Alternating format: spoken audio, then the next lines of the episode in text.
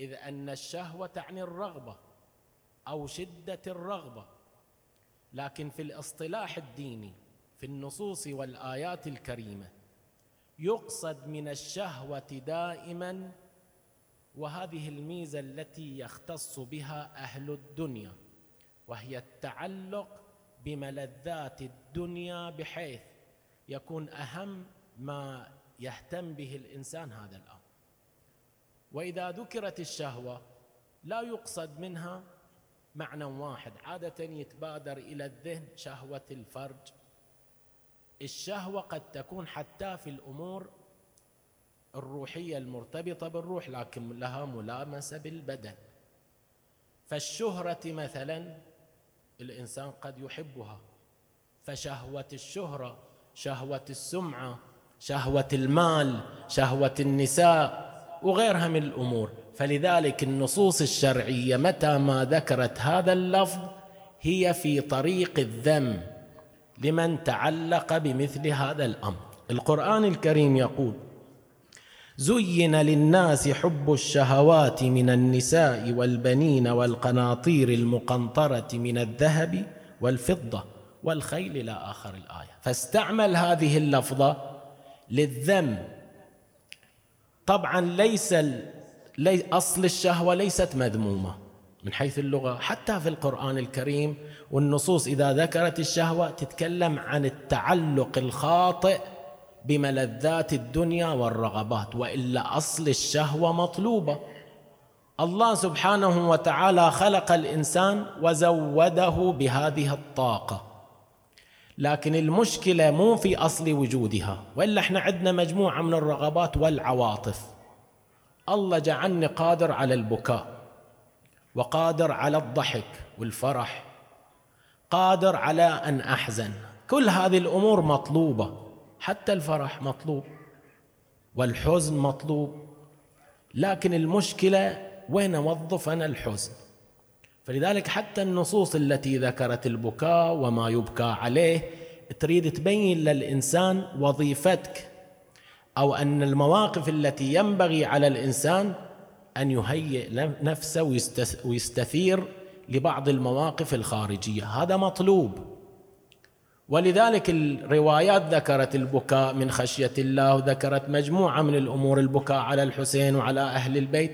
الغرض منها استثمار هذه العاطفة. ولذلك الإنسان الذي لا يبكي هذا مريض نفسيا. الذي لا يفرح ابدا مريض نفسيا. كل رغبة كل شيء خلق في الإنسان لابد أن يوظف في مورده. لكن محل الكلام أمير المؤمنين يبي يبين نقطة. عندما قال خلع سرابيل الشهوات السربال أو سرابيل المقصود منا القميص لباس. إذا لبس الإنسان قميصا أو لباسا غطى به بدنه بعد وهذا اللباس يكون محيط بالبدن. فلذلك لا أرى أنا البدن وإنما أرى اللباس. أمير المؤمنين في عبارة كناية إشارة إلى أن المؤمن قد خلع سرابيل الشهوة يعني المعصية. المعاصي لها دور في إبعاد الإنسان عن مجموعة من الأمور المهمة. وأهم شيء هي ما ذكره أمير المؤمنين ونتناوله وهي قوله وتخلى عن الهموم إلا هما واحدا انفرد به. من لبس الشهوات سرابيل الشهوات انغمس في الدنيا يقول بأنه هذا الإنسان ما بيكون له هم عدة هموم. لماذا هذا الذم للتعلق بالشهوة؟ أنا عندي بعد غير بعدي المادي وهو البعد الروحي. صحيح الإنسان مكون من هالبعدين لكن أحد البعدين هو الأصيل. نقصد بالأصالة أي أن الروح والوجود المجرد للإنسان هو الأصيل بمعنى أن الذي لا بد أن يتنعم الذي يتألم. الذي يستثير لكل موقف من مواقف هذه الحياة ليست إلا الروح. البدن آلة من آلات الروح. المشكلة عند عندنا إحنا جعلنا البدن هو القائد. فلذلك أنا أسعى نحو ملذات البدن. والحال إذا كانت الروح هي الأصيلة. خلق الله الأرواح قبل الأبدان بألفي عام. مخلوقة قبل الأبدان. في عوالم أخرى. ولذلك الغرض من الابتعاد وذم الشهوات من قبل الأئمة والنصوص الروائية الغرض منها إرجاع الإنسان إلى طبيعته وأصله. بل حتى بعض العبادات. الله خلق الأرواح لا طعام لا بغض لا حق لا حقد. كل هذه المساوئ ما ما تعيشها الروح. في عالم الأرواح الروح طعامها الإدراك. الروح حقيقتها الصفاء. الروح عنوان الطهارة. فلذلك إذا الله خلق لنا مجموعة من الأرواح أو الوجودات المجردة فلذلك لا ترى معصية عندهم. الأرواح لا تقارف المعاصي. أنا حقيقتي تلك الروح التي خلقها الله بيده. ولذلك لو طلب مني أن أصوم مثلا وأمتنع عن مجموعة من هذه الملذات وأنا أتنغص إذا ما أكلت منها إذا ما اقترفت مجموعة من المحرمات في الصيام الغرض أحد الأغراض من تشريع الصيام إرجاع الإنسان إلى أصله أو إشباع البعد الأصيل في الإنسان وهي روحه. البدن قد لا يتأثر بالشهوات بل يلتذ. إحنا عندنا مشكلة في تشخيص اللذة. بعض بعض البشر المحرم عنده لذيذ وبعض هذا المحرم يتقزز منه. فلذلك إحنا عندنا عصمة عن بعض المحرمات. شرب الخمر أنا لو شنو يعطوني ما أشرب أنا ما أقدر. الخنزير أكله كذلك. ما بإمكاني. هذه مو ترى هذه مو فضيلة. أنا نفسي ما تتقبل فعصمت هذه النفس عن ارتكاب هذه. فلذلك ما ألتذ حتى لو أكلت. لكن بعض الذنوب بسبب هذا الضعف ضعف الإيمان ألتذ ببعضها والحال أنا مش أنا مشتبه. ما في لذة. ولذلك إحنا عندنا اللذة الحقيقية هي اللذة الباقية. وهذه مرتبطة بصفات الروح. أما اللذات الفانية فليست بلذة واقعا حقيقة. وإن التذ بها البدن ومطلوب أنت منك وهذا تعيشها. الرسول يقول حبب إلي من دنياكم ثلاثة أمور النساء والطيب وقرة عيني الصلاة. هذه أمور مطلوبة لكن ليست لذات حقيقية. ما الذي تفعل الشهوة؟ لماذا؟ إحنا إذا نقرأ بعض الروايات وبعض الروايات تحتاج بحث لوحدها لكن نقرأ بعضها ونعلق تعليق بسيط. أمير المؤمنين عند كذا عبارة تشير إلى خطر الشهوة. لماذا يقول خلع سرابيل الشهوات؟ أمير المؤمنين يقول حرام على كل عقل مغلول للشهوة بالشهوة أن ينتفع بالحكمة. الحكمة ما المقصود منها؟ أحد معاني الحكمة هو كشف الواقع. يعني شنو كشف الواقع؟ يعني أرى ما هو محسوس أمام عيني؟ لا. كثير من الأمور لا يمكن أن تتعلم ولا يمكن أن تكتسب وإنما تفاض على العبد. من أخلص لله أربعين صباحا رزقه علم ما لا يتعلم. في أمور ما تتعلم وإنما رزق من الله. أمير المؤمنين إذا كان هذا المقصود من الحكمة يبقى يشير إلى نقطة بأن الشهوة المحرمة إذا اقترفها الإنسان منع. يقول عبر عن أغلال. يقول بأن العقل مغلول. يعني شنو مغلول؟ يعني محبوس مربط بالسلاسل. النبي الأكرم صلى الله عليه وآله أحد وظائف اللي ذكرها القرآن يرفع عنهم إصرهم والأغلال.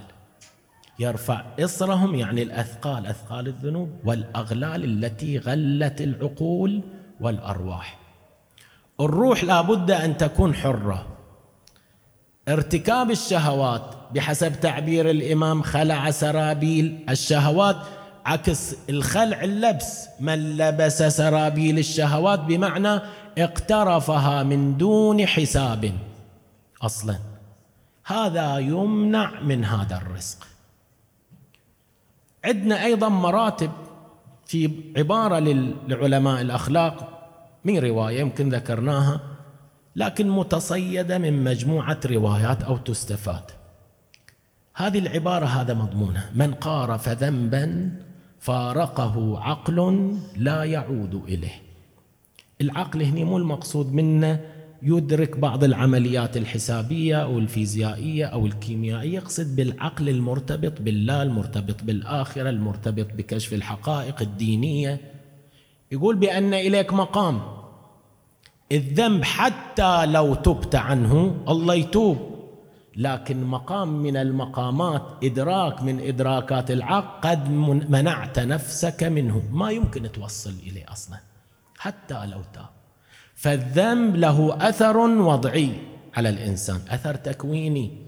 كما أن النار بلا إشكال النار حارة. وضعت إيدك أو شخص آخر تحترق. هذا أثر الله خلقها فيه. أيضا الله خلق بعض الذنوب هكذا آثارها. في دعاء كميل أوضح أمير المؤمنين هذا الأثر التكويني للذنوب. اللهم اغفر لي الذنوب التي تهتك العصم. اللهم اغفر لي. كذا يبقى يشير إلى أن كل ذنب ونوع من الذنوب له تأثير. أحد الذنوب يهتك العصم. هتك العصم العصمة المنع. معصوم نقول بأن الإمام معصوم يعني ممنوع من ارتكاب الخطأ. هني العصم بمعنى المنع. يعني أنا عندي بعض الصفات. متى ما وجدت أنا منعت نفسي من اقتراف بعض الذنوب. لكن متى ما وجدت هذه الصفة في الإنسان انفتحت أبواب الذنوب وانفتحت انفتح الباب للصفات الأخرى. شنو هذه الصفة؟ إذا قل حياء الإنسان مع الله. صفة أساسية في النفس. لما أنزل آدم إلى الأرض نزل جبرائيل عليه السلام وخيره. قال له بأن الله خيرك بين ثلاثة أمور. أنزل إليك ثلاثة أمور العقل الدين الحياة. اختر واحدة وثنتين ترتفع. فاختار العقل. اليوم اختار العقل. ارتفع جبرائيل لم تر لم يرتفع لا الدين ولا الحياة. يقول الدين والعقل مع الحياة. إذا كان الإنسان حيي من الله فهو صاحب دين. إذا كان حيي من الله فهو صاحب عقل. إذا من لا عقل له لا حياة. من لا دين له لا حياء له. هذه صفة هي التي تهتك العصم. يعني تهتك العصم يعني تفتح أبواب الصفات السيئة بالإضافة إلى الذنوب. إنزين بعد شيء آخر مرتبط بهالحقيقة المرتبطة بالشهوات. أنا الإنسان الآن صحيح صورتي صورة البشر والله صورني بهذه الصورة. هذه صورة محسوسة مادية لكن هناك حقيقة تظهر في هذا العالم موجودة. لكن للكمل من الناس كشف لهم الغطاء فيروا. في عالم البرزخ في يوم القيامة الرسول الأعظم لما أسري به إلى السماوات ورأى من في النار ومن في الجنة. يقول رأى أناسا تحسن عندهم صور القردة والخنازير. ما ما مسخوا إلى قردة وما مسخوا إلى خنازير لكن واقع صفاتهم تتشابه مع هذا هذه الوحوش. إذا الوحوش حشرت أحد معاني هذه الآية؟ الآن عندنا عدة معاني لكن لعله بطن من بطون هذه الآية. الوحوش حشرت يعني أن الناس حشرت على حقائقها. بعد أمير المؤمنين يقول في نهج البلاغة الصورة صورة إنسان والحقيقة أو القلب قلب حيوان. القلب يعني الحقيقة. هكذا. الإمام الصادق مع أبي بصير أيضا. الإمام الصادق مع أبي بصير هذا أعمى الرجل. روى كثير من الروايات جزاه الله ألف خير الإمام يقول له هل تريد أن أمسح على عينيك وتشوف وكذا؟ قال إيه لو تبى الجنة. قال الاثنين جنة أشوف. فمسح على عينيه فأبصر. يقول رأيت من في السقيفة مجلس. فرأيت من في السقيفة يقول فزع خاف. رأوا ناس كذا أشكالهم و و وإلى آخر. يقول هذه حقائق بعض البشر. هذه حقائق. فطلب من الإمام أن يرد له حالته السابقة. قال ما أريد أشوف. خلني أتعامل يا الناس. لذلك لو تكاشفتم لما تدافنتم. هذه حقيقة ترتبط بملكات الإنسان. هذه حقيقة الإنسان. قل كل يعمل على شاكلته.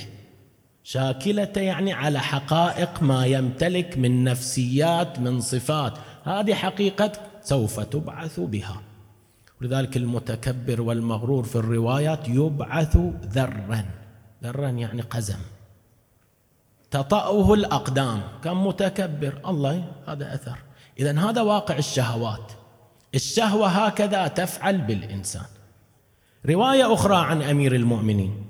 غالب الشهوة قبل قوة ضراوتها. فإنها إن, إن قويت عليك ملكتك واستقادتك ولم تقدر على مقاومتها. هذا كلام للشباب.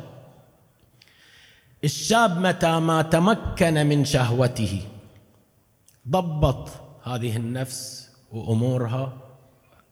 يقول هني كان قادر على أن يملك شهوته ويكون الأمير المتحكم في مملكة النفس العقل. لكن متى ما جعل الشهوة مسترسلة من دون ضبط هني هذه الحقيقة اللي ترتبط بملكات الإنسان. ملكة يعني صفة راسخة في النفس يصعب زوالها. قد يكون الإنسان شجاع. متى ما كان شجاعا فهو شجاع. ما يصير جبان. إلا نادرا لأن صفة ترسخت. البخيل بخيل. صاحب العفة هكذا لأن ملكة ترسخت فيه.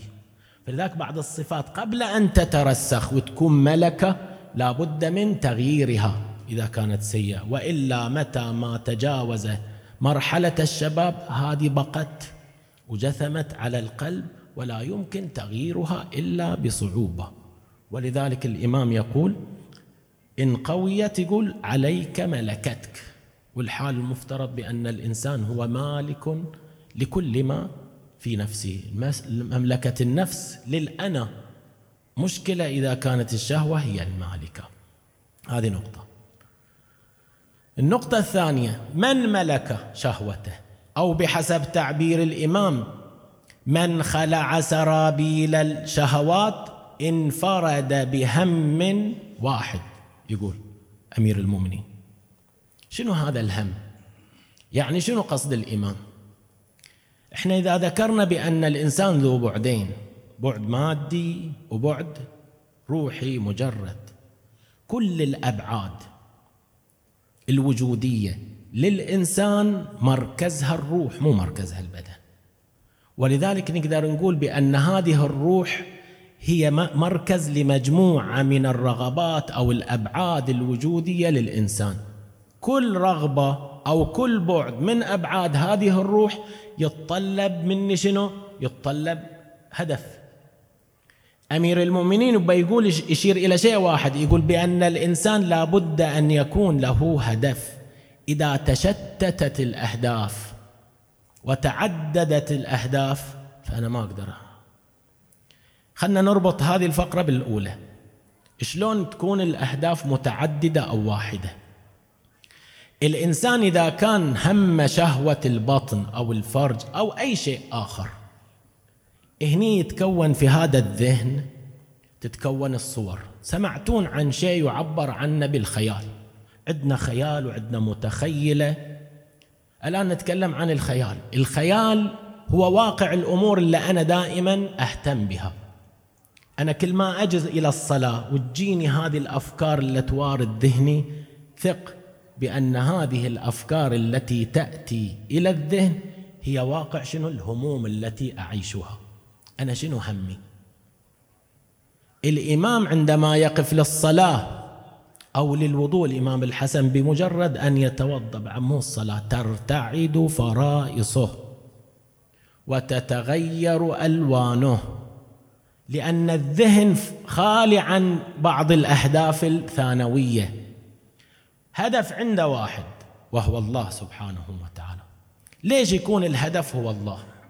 لماذا؟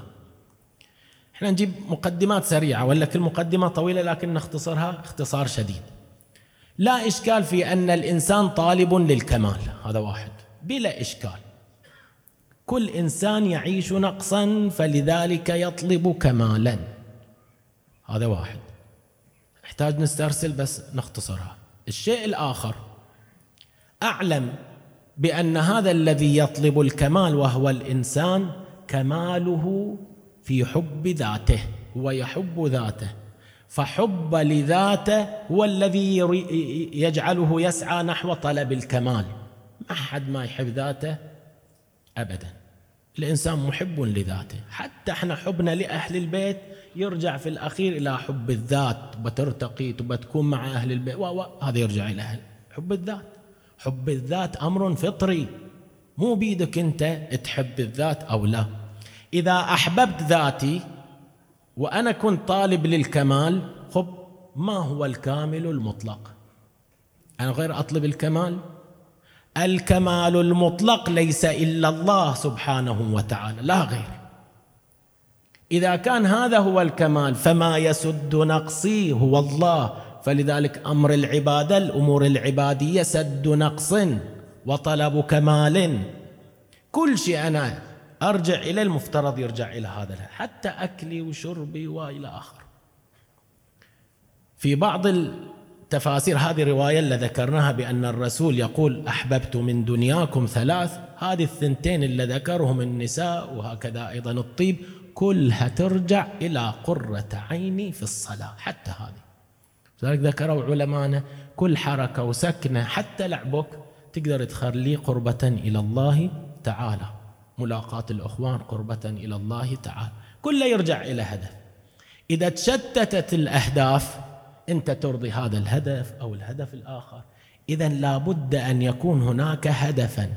الأهداف الأخرى متوسطة وليست نهائية. توصل إلى الهدف الأول وهو الله سبحانه وتعالى.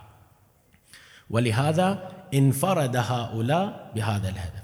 تدري شنو نتيجة من خلع انخلع سرابيل الشهوات ومن ثم قال انفرد بهم واحد. شنو النتيجة؟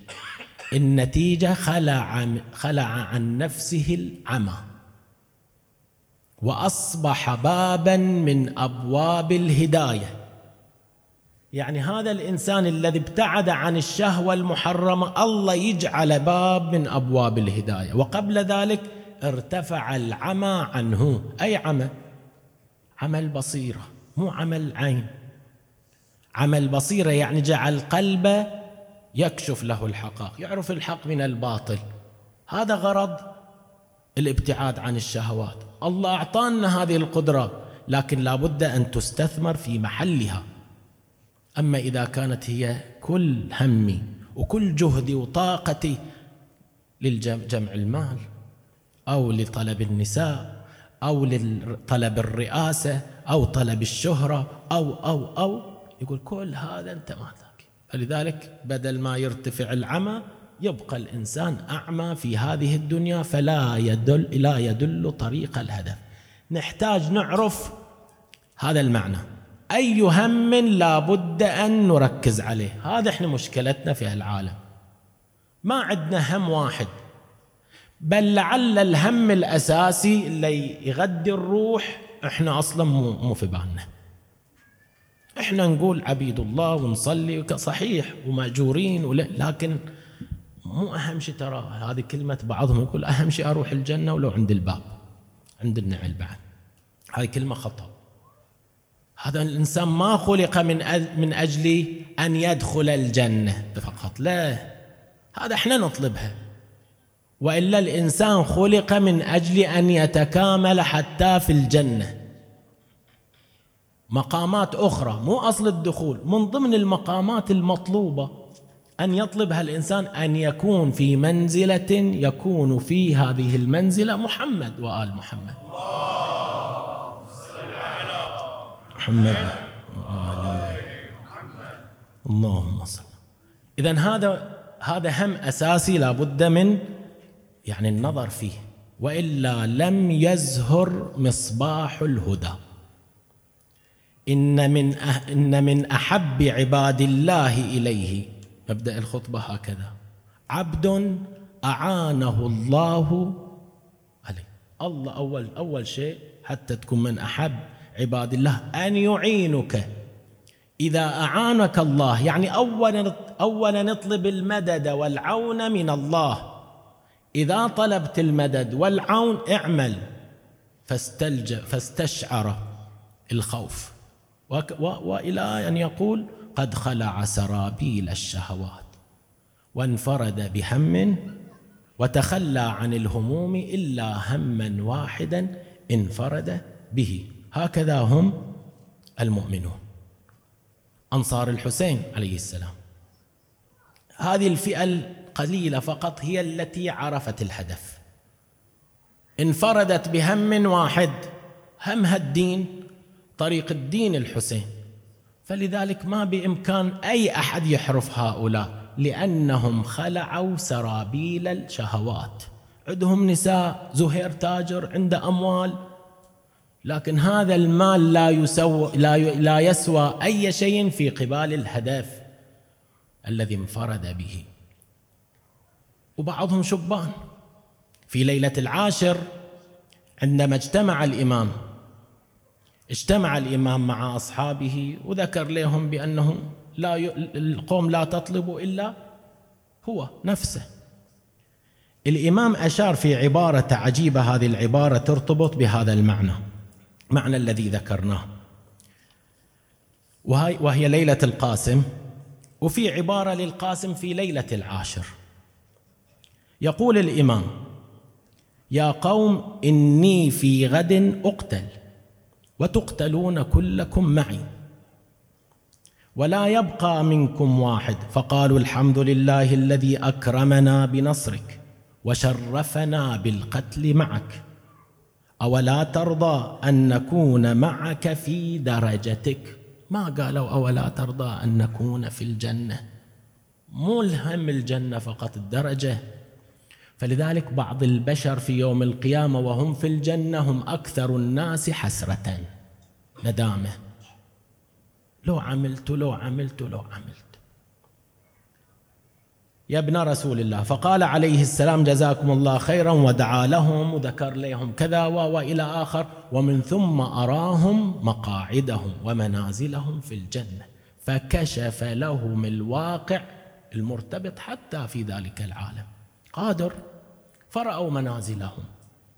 فلذلك ما تستغرب بعد هذا الكشف أن يستبشر هؤلاء يتسابقون من أجل القتل والاستشهاد.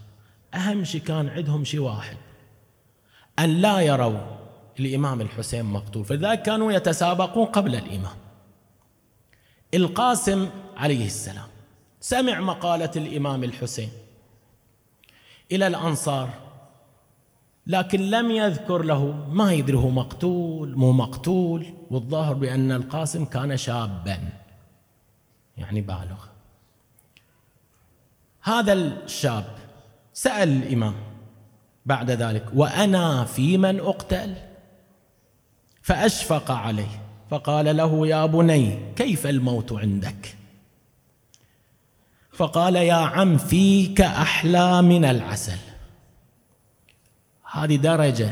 هذه ما يوصل إلى هذا الكلام وهذا المنطق إلا من خلع سرابيل الشهوات وانفرد بهم واحد. الإمام قال يا بني إي والله فداك عمك. إنك لأحد من يقتل من الرجال معي بعد أن تبلو بلاء عظيم. ويقتل ابني عبد الله. فقال يا عم ويصلون إلى النساء؟ حتى يقتل عبد الله وهو رضيع. فقال فداك عمك يقتل ابني عبد الله إذا جفت روحه من العطش. نختم بهذه هذا النقل التاريخي الذي عادة يتناسى. القاسم عنده أخ قطعا هو أصغر منه. وقطعا هذا النص ثابت وقد ذكر في النصوص المعتبرة والكتب المعتبرة وهو عبد وهو عبد الله بن الحسن. عمره 11 وهذه طريقته 11 سنة. لكن موقفه يدل على وعي. ما هو هذا الموقف؟ الموقف هذا عندما سقط الحسين عليه السلام. وجاء البعض من أجل أن يجهز عليه. هذا الشاب أو هذا الصغير كان عند الخيمة يرى فهرب من الخيام. وهو يركض وعمته تركض خلفه. فقال الإمام عليه السلام احبسيه. امسكي هذا طفل صغير 11 سنة. فلحقته زينب ابنة علي عليه السلام لتحبسه. فقال لها الحسين احبسيه يا أختي. فأبى وامتنع عليها امتناعا شديدا وقال والله لا أفارق عمي وأهوى أبجر بن كعب اللعين أهوى بسيفه حتى يضرب الحسين عليه السلام. هذا الطفل وصل إلى الإمام الحسين فلما ضرب الإمام مد يده قال أتقتل عمي يا ابن الخبيثة؟ فقطع يده فأطنها من المرفق. فتعلقت من الجلد. فصرخ وعما فاحتضنه الحسين عليه السلام وقال له يا ابن أخي اصبر على ما نزل بك واحتسب في ذلك الخير. ما انتهت. لما كان في حضني في حجر الحسين عليه السلام رماه لعين في قلبه وقتله وهو في حضن الحسين. هذه مصيبة لعلها أعظم من مصيبة القاسم. شاب 11 سنة لكن كان واعيا في مثل هذا المو... في هذا الموقف. 11 سنة. عبد الله بن الحسن عليه السلام والحمد لله رب العالمين.